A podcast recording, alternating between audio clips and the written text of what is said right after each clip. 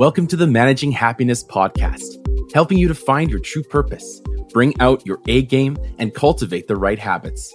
We're interviewing experts, authors, and thought leaders who are here to share their tried and tested methods that will help you to thrive in life. Here's your host. Welcome to another episode of the Managing Happiness podcast, where we help you to be on your personal A game. And today I have an absolute delight of a guest here who is his name is Todd Herman. He's an award winning author of The Alter Ego Effect. He's a performance advisor to athletes, leaders, and public figures. He's the recipient of the Inc. 500 Fastest Growing Companies Award. And he's also my business partner and UpCoach. He's an amazing human being and he can really help you to be on your mental A game. This is why we have him on the show today. Todd, thank you very much for being here. David, I'm happy to be on uh, the show with you. Awesome. So, you know, the concept of managing happiness, where we help people to figure out their habits, how to be on your personal A game, how to be productive. And you've been coaching a lot of top performers on being on their A game. So, I'm curious, what do you think is the most valuable thing you can share with the audience that helps them to be on their A game? Well, one of the first things that I go to one helping people with their A game is I want to know who it is that we're talking about. Okay. And it might sound strange to someone that's listening when I say that, but what people really need to realize about how we all show up in the world is the Todd that's sitting here right now, the world and how I show up is based on context. If you ask me, like, how are things going in my head, I might think, well, is he talking about my family life? Is he talking about my work life? Is he talking about my health? Is he talking about like, so when we're talking about helping people find and reach new levels of performance, I want to know are, am I going to help you with your business self? Is it your personal self? And even the personal self has, has many different roles that we play. So we as human beings play many roles in life. And when you start to see yourself that way, you can start to make more targeted choices on the areas that you want to improve as opposed to, I just want to get better that doesn't mean very much. And people have been stuck in that cycle for hundreds of years, as opposed to seeing that no, there's Todd, the business guy. And even in the world of business, there's Todd, the promoter and the salesperson that needs to happen to grow businesses. And there's Todd, the guy who's the coach. And am I working on those skills? Or there's Todd, the CEO, I need to work on my leadership skills there. So that has been one of the more powerful concepts that I've helped people with. And if you break it down into like the standard, I guess like one is like me as an individual, and I guess it's maybe it's health, it's relationships, Uh, it's complicated. Like, how would you break it down if you give somebody a template, you know, like a worksheet? I guess here's business, here's you, here's family, here's like, what are the different Davids that I want to think about? Because I have such a deep and rich history in the world of sport, just my world, I, I will say like anytime we're trying to improve the area of like health and wellness, I just call it the athlete. So there's David the athlete, there's David, the CEO or the leader or like whatever someone. So now we bifurcated into like the business self essentially or the career self. So we've got the athlete self, the career self, and then we have the personal self. So even on the habits app that we use inside of UpCoach, the way that I organize my day is through three identities. There's my athlete habits. There's my CEO habits and there's my dad habits. And because those are the three most important areas that I'm most focused on right now. Now, someone else might not have dad in there. They might have their husband or wife habits. And it's, and even on my calendar, I schedule my day based on not activities, but the activities nested under the identity who's showing up for those activities. So my calendar, when you look at it on Google, is there's the CEO portion of my day, there's the dad portion of my day, and there's the athlete portion of my day. And so when I'm eating, that's an act it's of the my, athlete. That's the athlete, exactly. Because the athlete's job is to fuel and make choices that is going to serve the entire ecosystem of my different roles and identities that I have.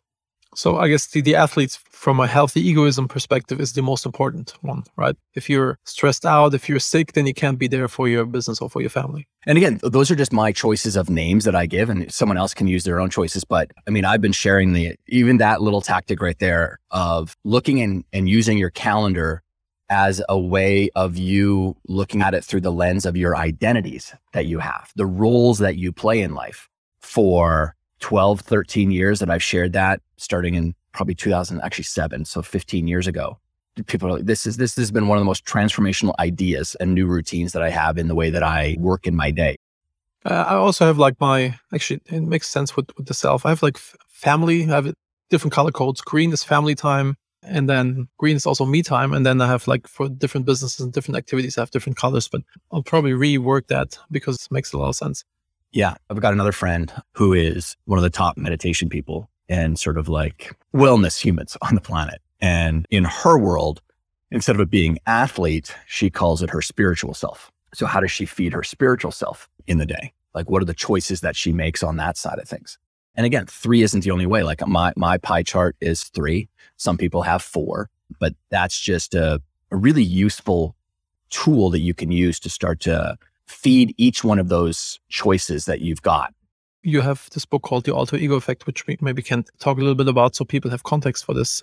Do you have like spelled out how the CEO taught, how the athlete taught, and how the family taught? Like, do you have like different vision or mission statements in there, or like a manifesto? you, you like nailed how, it. How do you? You nailed it. I mean, I talk about it in the book. I mean, I tried this when I first started getting into it at a very young age, like personal development, and I was ambitious, and you know, I wanted to make an impact with my life, and did some bunch of personal development stuff. And I'd get to these questions around, hey, what's your mission for your life, or what's your vision for your life? And I found them so difficult to answer because there's so much content that's there because there are so many sides of myself. But when I started separating out my different identities and seeing myself as having multiple selves, which we need to get into so that people can understand that this isn't just my preference. This isn't my opinion. This is based in actual science as to why we're using this particular tool this way.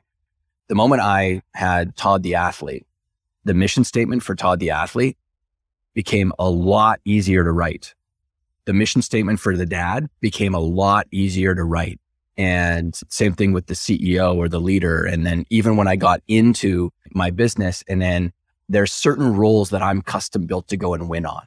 One of them, I've been speaking on stages since I was 10. And that's because I was in a club called 4 H, which is like agricultural Boy Scouts. And a part of being in that world is you got to do a speech every year on stage for your club. And then you, if you win that, then you graduate through to regionals and divisionals and all this kind of stuff. And when I was 10, I actually won first place. So when I started getting into business, the natural place for me to try to grow as a channel for myself was to go and speak because I knew how to do nothing else. I wasn't good at, you know, any other types of marketing, but I could go and speak. Like that felt comfortable to me. So then it became, okay, well, what's the mission for Todd, the speaker who goes out there? Because even though there's the CEO and the leader who sort of tries to encompass all roles in the business, the reality is there's other roles that I need to play inside of on that field. And speaker was one of them. So now I had a mission statement for me as a speaker. And I can tell you, I know for a fact that the person who's listening to this, as you're engaging with this idea, you're like, oh, I actually, that is a lot easier for me to create mission statements. So now it's not just one single mission statement for my life. I don't want that. I want many mission statements based on the roles and how I show up in the world. This makes total sense. Actually, in the Managing Happiness course, you kind of create your main mission statement, mission and vision statement, and your core values. And there's also an area where you create your roles and like two days ago, I actually sat down, like defined, said, okay, each role should also have a mission and vision statement. But I'm actually going so far to kind of remove the main mission and vision statement to have like a more, more balanced outlook of life. Could also help me because I'm like very focused on work. And initially, I actually created Managing Happiness to be a better husband, to be a better father, to get these other areas of my life un- under control because it's it's easy for me to only focus on the business side, but this will definitely help me and will help people to do the course to define these different missions and visions that you have and how you want to show up.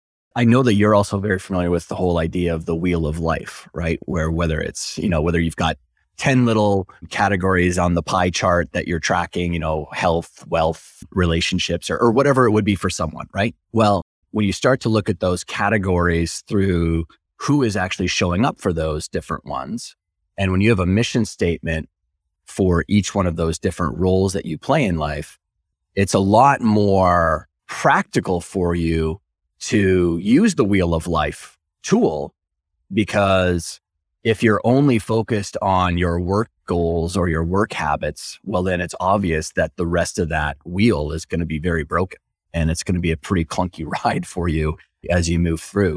That's why I try to keep things to three or four on my pie because trying to focus on too many at the exact same time. It's hard. You, you lose gunpowder. When people do the Wheel of Life in the Managing Happiness course, they define three areas of their life they want to improve, you know, because it's like it's, it's impossible to to more. And actually, I start to shrink down the Wheel of Life because I think family, relationships, and social life uh, are three of these elements. They're kind of the same. It's, it's relationships, kind of breaking this down. And also, people always want to either improve something in their relationships, something about finance, meaning career or or making money, or health. You know, this is like kind of like the main things that kind of looking back through everybody who took Managing Happiness. It's kind of always in these three realms. So we're in the process of simplifying the wheel of life a little more.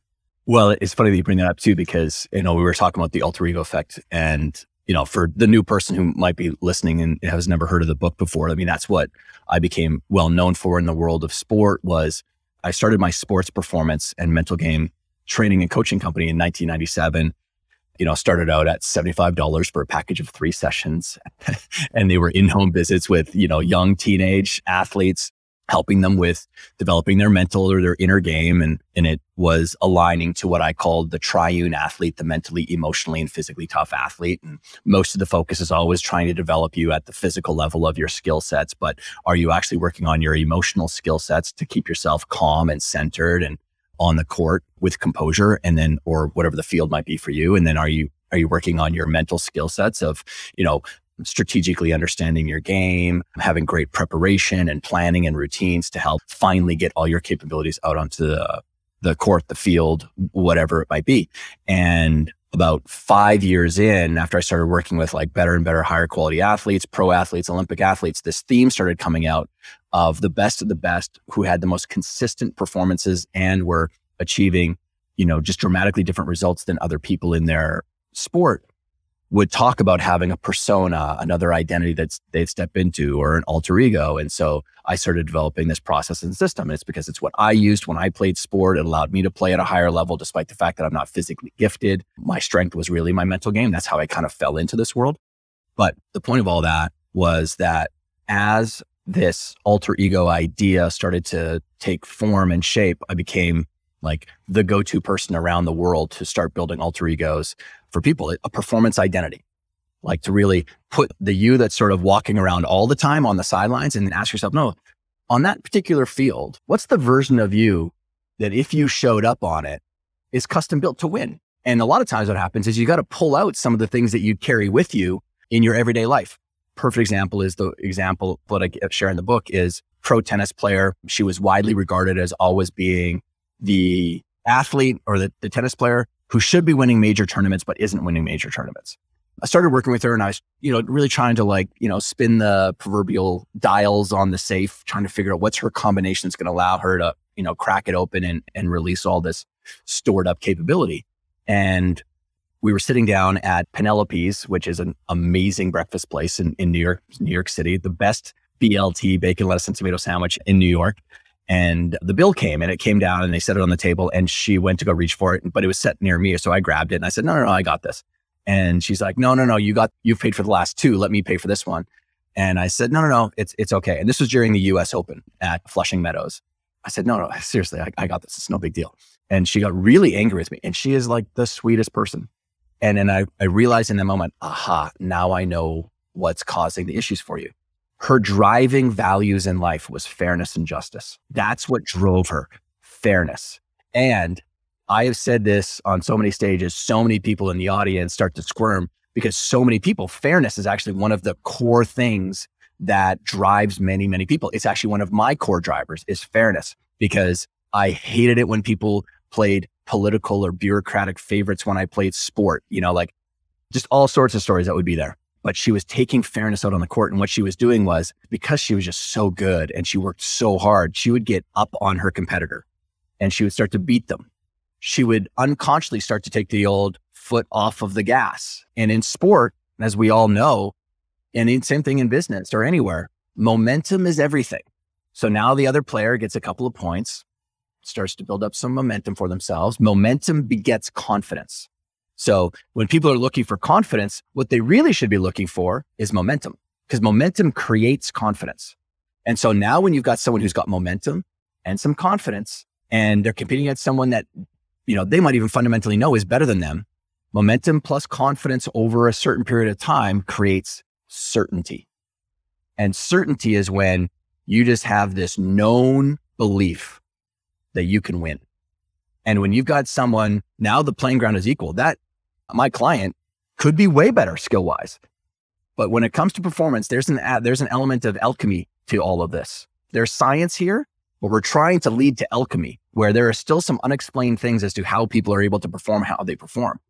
So long story short, once we removed that value of fairness, and what I said to her was, listen, it is actually you being very unfair to that other athlete by you not going out there and performing to your best. Because what happens is maybe it's a close match and you still win, or they beat you, which is what happens more times than it should. They have a narrative and a story in their head that is false because they didn't actually get the full experience of what it's like playing against you. So that's you being very unfair to them. What you need to do is go out there and leave it all out on that court so that that person can walk away with the full experience of what it's going to have to take to be at your level. That's fairness. So I needed to take her fairness and not get rid of it, but adjust it and reprogram it. Sometimes we do take fairness and we say, listen, this performance identity in this particular field of play is not about valuing that particular value. I mean, our values pretty much run across all of our identities, but there are times when one specific value, because of your relationship with it, the, the bad narrative or definition you have for it can get in the way. So I want to either remove it or I want to tweak it so that it's going to dial up a different volume for that particular identity. I think to some degree I, I lose in sports games because I don't, I mean, I'm not a professional athlete by any means, but when I play with a friend or with somebody and I see it really means a lot to them, I kind of like take my foot off the gas, you know, versus just kind of pushing hard. Because it doesn't mean anything to you, right? That's my problem with a lot of the stuff that's happening today, where they're trying to make athletes or uh, a young athlete who is highly competitive make them feel bad because they are highly competitive. No, it's how they're built. Like me at a young age, I was highly competitive. I was the shortest kid in my class. Always, I was a like a total runt you know, probably 65 pounds until I was in grade seven for crying out loud. But man, when I played sport, I was a beast out there. And again, this isn't propping me up and saying I was the greatest athlete in my entire region. But no, but I had uncommon results for my size. But just winning and competing hard meant so much to me. And I had people who tried to make me feel bad for that. But it was built into my DNA. Like I came out that way. I'm sure I was competing with the other kids in the uh, maternity ward for who could put the soother in their mouth the fastest. I mean, I don't know. I probably was built that way. And that's what is super fun about the work that I know that you do and that I do when it comes to helping people is I want to help people not feel bad because of the way that they're just built. And now it's like using it to a real advantage to you. And, you know, because I don't know, I think there's more stuff that's out there that's causing people to feel like they're defective or they're wounded. And I'm not here to fix you. We're here to refine. I also like Adlerian psychology versus Freudian psychology. Just kind of figure doesn't matter what happens. We're just gonna this is what Dude, it is. We'll just like figure out. A hundred percent. A hundred percent. Let's figure out how we can get better and not dig in the past. What I also love when it comes to habits with the alter ego effect or with like kind of being conscious, like painting the picture of like who you are is people always ask me like, hey, isn't it hard for you to be vegan? You don't drink, you don't eat bread, you like all these things that I'm doing. Isn't this super hard? But for me, it's not hard because this is how I see myself. Not doing this would violate who I made myself to believe I am. And uh, a mutual friend of ours has been struggling with losing weight and getting in shape. And he was like, we were talking about this, and he's like, I don't get it. You know, I I, I, I work like a madman. I can get up at 3 a.m. and work till midnight, but I can't translate this to eating and working out. And he sees himself as a successful, hardworking businessman, but he also sees himself as a foodie and a, a comfortable person. And now he switched this and said, like, you know, like he sees himself as a healthy person, and this healthy person does not works out on a regular basis and doesn't eat any crap. And this helped him to transform himself and not always, you know, start a habit. It kind of goes well, and then he always fall back into the the old yeah. the old ways. Yeah. Well, A, I just love that you brought up Adlerian versus Freudian. And that's a completely separate three episode podcast series that we could do on the broken world of the psychiatry and psychology world. But what you've done is you've used a term called decidue. Decidue is the Latin root word of decision, which and decidue means to cut away. And so what you've done when you're shaping your own identity is when you say like, I am a vegan. Vegan is a label. And when you're looking at crafting your own identity, it's labels. Labels help to create identity. Like me, I am Canadian and American because, you know, born in Canada, I have a very strong identity towards being Canadian, but then I lived all around the world and moved to America. And so I take the healthiest parts of those things. What I don't like about Canadians is the apologeticness of it. And so I've got so many friends who are Canadian. Dan Martell, who's a good friend, he said every time he introduces me, he's like, Todd's the most un-Canadian Canadian you'll ever meet because he's not necessarily, you know, whether it's soft spoken or, or whatever. Well, that's that's the directness from your German heritage. You know, you kind of yes, like that's right. That's right. And, and that's another one. I mean, uh, the World Cup happens. I cheer for Team Germany. I mean, I've got a very strong, deep root that goes back there as well. But by you taking a look at who am I, and you say, well, I am a vegan. Well, a vegan's going to make a certain type of choices. You know, I am a, a non-alcoholic drinker. Those are all labels that help to make choices for you. So that's one way to go about it. But I would also say to that mutual friend that, you know, you and I both have and care deeply for is, well, let's also employ momentum the reason that he can get up and work so hard is because he's flexed that muscle for decades now, right? He's gotten that routine. And that's the one thing that a lot of people miss about changing behavior, which is a very Adlerian approach. Instead of you trying to like figure all the psychology stuff out and, you know, building a vision for yourself, why don't we just get you to start taking small actions? Because once that feedback loop starts to close, you're going to start to see yourself as someone who makes good food choices. Like even me, I love great food, but I also don't binge on it. So I have a very solidly disciplined approach towards amazingly tasting food, whether it's mac and cheese or whatever. I'll have some of it, but I'll have some of it. So many of us have really bad relationships with our plate because as kids, depending on what type of family you grew up in, your mom and dad said what? You're not leaving. You got to finish the plate. You got to finish the plate, or it's going to rain tomorrow, and it yeah. always rains in Germany. So you, yeah, kids, totally. Or they make you feel like you know they're starving kids in Africa, or you know all these different things. And I fought my parents. I mean, I was a stubborn little bugger when it came to that stuff. So if I order a meal at a restaurant and it comes, I don't sit there and think I have to finish all of this that is a big shift. It's a small behavioral shift, but man, does it ever make a big difference in someone's life? So yes, I'll still choose to eat, you know, what someone else would say is unhealthy, but it is the, the fact that I don't finish the entire plate that helps me out. So that's what I would just say to, you know, our buddy. Yeah. And also, I guess, know thyself. For example, I, if I do something, I do something, you know. So if I eat bread, I eat a lot of bread. You know, if I drink coffee, caffeinated coffee, I drink like, I don't know, 10, 12 cups a day type of thing. So I know about myself that for me, it's hard to control it if I'm doing it in a proper proportion. So I just like, I just cut away. I said, okay, I'm just not doing this. Like kind of light switch on and off. then it's very easy for me to just flip the switch. But like the moderation part, eh, not so much. When I want to get in shape, I decide, okay, no simple carbs, and then I lose weight. But if I was like, hey, yeah, on the weekends and here and there, then I always go like back to my bad behavior. So I always ask people on this on this podcast, what's your favorite coaching questions? Because I love to ask myself questions, especially when I plan my week or when we plan the quarter with the team. That questions give you clarity or in, in the beginning of the day. So I'm curious, what's your favorite coaching question that helps you to be on your personal game? Yeah, that's an easy one. That that's an easy one. Who's showing up?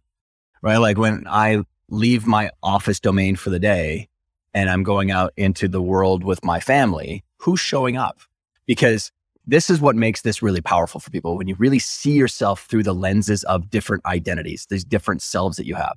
If you're someone who is um, an ambitious and hardworking person, you're flexing a habitual muscle of a particular type of person for six, seven, eight, nine, 10, 12 hours of your day. It would be very easy for you to start to believe that that is you.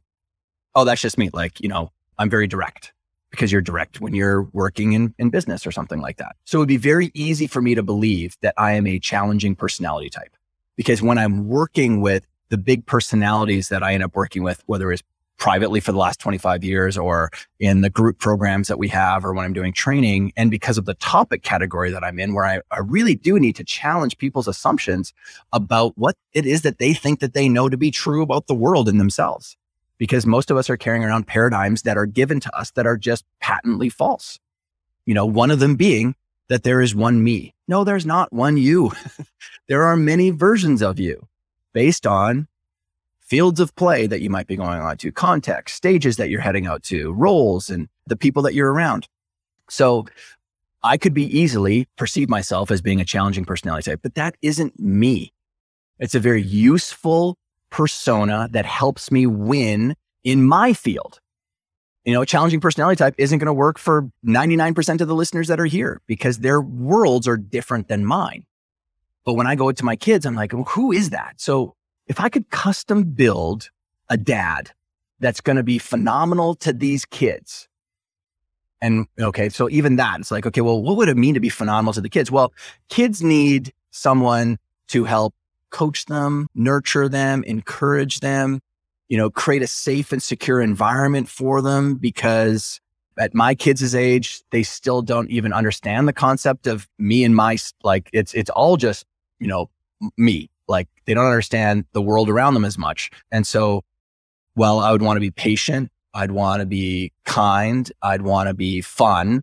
And I have these five qualities that I've outlined in my head. And then I go to, and this is where the alter ego stuff comes in. And I go to, all right, well, who do I already know that embodies those traits? It might be one, it might be two, it might be three sources of inspiration. And they could be people, they could be characters in books, it could be movies, like all sorts of places that we can grab inspiration from. Mr. Rogers? Yeah. And so mine goes to Mr. Rogers, who most people that are outside of America and Canada don't really know, but he was a children's entertainer, had a show on public access television in America for 50 years.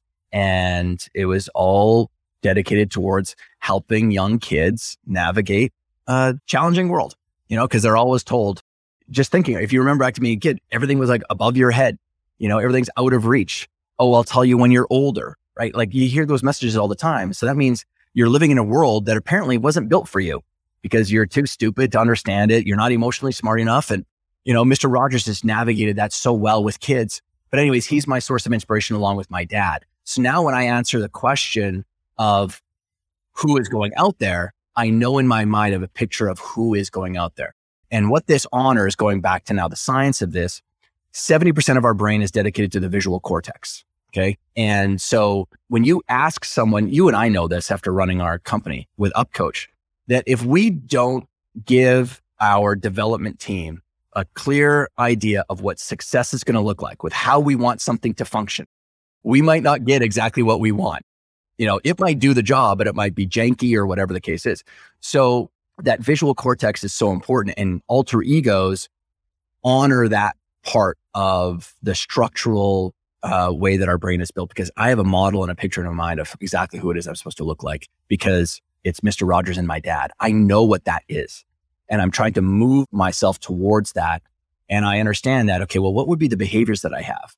So when I answer that question of who is showing up or asking people that question when I, it stops people in their tracks it stops them if they're unfamiliar with these concepts because they're like, oh, no one's been asked that question before.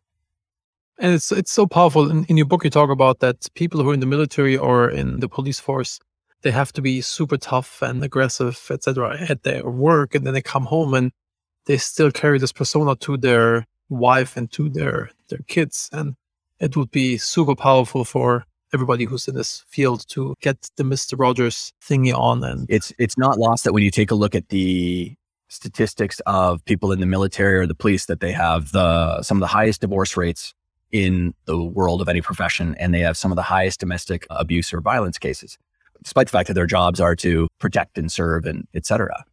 But there is extraordinary power, and I talk about it in the book. And it's why in the book, in the chapter where I talk about totems, artifacts, etc., that your uniform is really, really important, that you realize human beings have this exactly. We, as David puts on his glasses, there's a psychological phenomenon that occurs in every human being called enclothed cognition.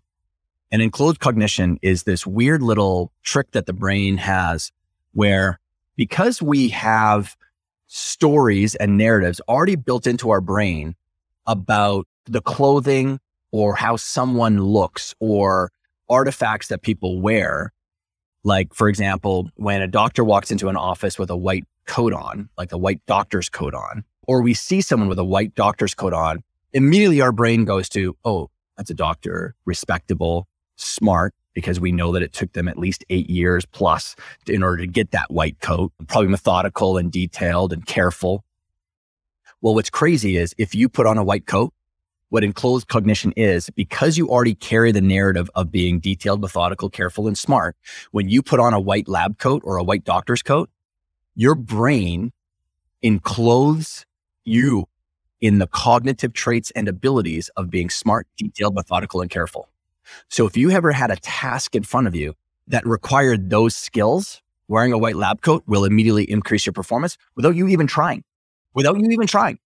A study was done that came out 19 months ago, around two years ago, around eyeglasses. And what they found in the study that people who put on glasses while taking a test increased their IQ points upwards at the very top end of 12 points. IQ has been longly believed to be a fairly fixed thing. And it is, it's pretty fixed. You can increase it, you know, a few points up or down. But by simply putting on a pair of glasses, you become studious because we've built up a narrative in society that people who are wear glasses are nerds or they're smart or whatever. And so those police officers or military professionals, their governments, uh, their societies have built up a big narrative about what it means to wear that uniform in North America, we see ads all the time, you know, for the Marines or the Navy or the Air Force or whatever. And you see the uniform and what they don't do. And I've done a lot of work with Navy SEALs and Green Berets and Army Rangers and spoken at Army bases around America and Canada. And I tell them when you get home, make sure that you go home either without that uniform on or you change out of that uniform and you get into a new uniform. What's the new uniform? and that uniform should have uh, meaning given to it for the new identity that you're stepping into, the new role that you have. And it's been my favorite group to like help navigate because they're they they do they live in very intense situations and people don't appreciate the hellish type world that they have to look at every single day. Yeah, it's so so powerful. I mean, everybody who hasn't listened to, or I mean, I only listen to books or read the Alter Ego Effect, do yourself a favor and get it. It's gonna help you tremendously to show up as as the right person and actually revisit this and see what are the three or four personalities that I'm currently shaping. Because I've been, I kind of only had like one personality, just like very refined this personality, but it definitely helps to show up differently for for the different situations, especially dealing with my daughter or being in business. Yeah, very very powerful stuff. The key thing here that it honors, Dave, is that at our core, our greatest superpower is our creative imagination. The other animals on the planet show compassion, they show caring, they show loving. So that's not something that's unique to human beings. And I'm not saying that it's not powerful. I mean, obviously that's still powerful stuff. But the thing that makes us really unique is our creative imagination. And the reason that so many people will come to us, like in my training worlds and, you know, our programming is because one of the things that I hear a lot, and whether it's multi-million plus entrepreneurs or leaders, or it's someone who's just starting out, or it's someone who's struggling somewhere, is a word that comes up a lot. Two words is stuck or trapped. That there's something about my world and my existence where I just feel really stuck. And most often, when you peel away the layers of that, it's because they're stuck in seeing themselves as one self, one identity. Or that feeling of trapped is that you know that you've got more within you, but it's just not getting out there. And that could be because you're really caught in the trap of worrying about what other people are thinking about you, trying to impress other people.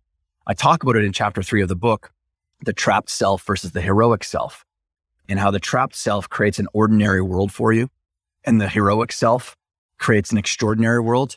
Now, what's key to understand about the extraordinary world and the ordinary world is there's no less amount of challenges, difficulties, challenges, or struggles that show up. It's not about creating a rose colored world of like just beautiful meadows and rainbows and lollipops everywhere in the extraordinary world. No, it's the difference is that in the trapped self world of ordinary, most of your motivations are that of trying to impress other people. So it's an outside in approach. You're so worried about what's happening out there.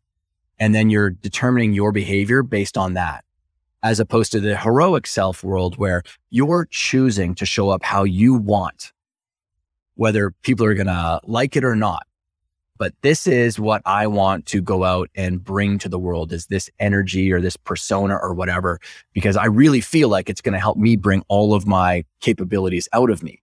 Uh, and so when you're engaging with this idea, the alter ego, the thing that it really honors is this creative imagination that we as human beings, our great gift is we can we can reinvent ourselves. We can recreate ourselves.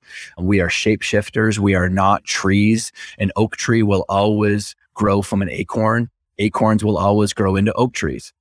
Pine cones will always create pine trees. Human beings, if they were born out of a toxic environment, do not have to turn into toxic people. So I'd say probably the most compassionate, kind, and wonderful people came out of toxic environments. Well, what does that break then, David? Because one of the really core ideas that's been passed around in self help books for a really long time garbage in, garbage out human beings are like computers. We're nowhere near like a computer. A computer, you plug into it, you type into it, it's going to produce what you type into it. Well, if that was true, every toxic environment would always create what? Toxic people. Every single nation that has nowhere near the resources of a first world country would always produce people that would stay mired in that. No, some of the greatest leaders, entrepreneurs, you know, what have you, creatives, artists, have come out of nothing. So it's not garbage in, garbage out. We have the capacity to change. And so when you start to reacquaint yourself with this creative expression, which is what the alter ego, the concept allows you to most usefully go and employ, life becomes a lot more playful. And at the end of the day, David, I talk, I try to repeat this over and over and over in the book. Even though many people come to this concept because they're dealing with challenging things, at the root of what makes this so powerful is there's an attitude of playfulness behind it because alter egos, playing with identities, it's what we did as kids. That's why the concept works so well. Everyone's played with the idea because you did it when you were a child. And now all you're doing is you're bringing this concept back to the surface in your adulthood, which is going to help you transform, change, you know, and, and move in the direction that you want just with a lot less friction. I'm a recovering introvert and I worked hard on this. And now doing this Managing Happiness thing, usually I'm always like more in the background in businesses. I like to play puppeteer and not be the face of anything. But with Managing Happiness, I consciously decide that this is the right thing for me to do. And I will rewrite my alter ego for being like the, the outgoing presenter, keynote speaker versus staying in the background, being the puppeteer. Well, and as someone who's been around you for a long time and been around people who know you, the more David Hensel that we can get into the world, just the better it is. Because, you know, it's not lost on me when people reach out to me and they're like, well, this just happened this week. I sent you the text message of it because David's coming to an event that I go to. It's a very curated event for entrepreneurs and leaders. It's by nomination only. So I nominated David to, to be, and the person who puts on the event sent me a text and he said, dude, I just got off the phone with your co-founder and holy cow, like it was more holy crap, I think it was.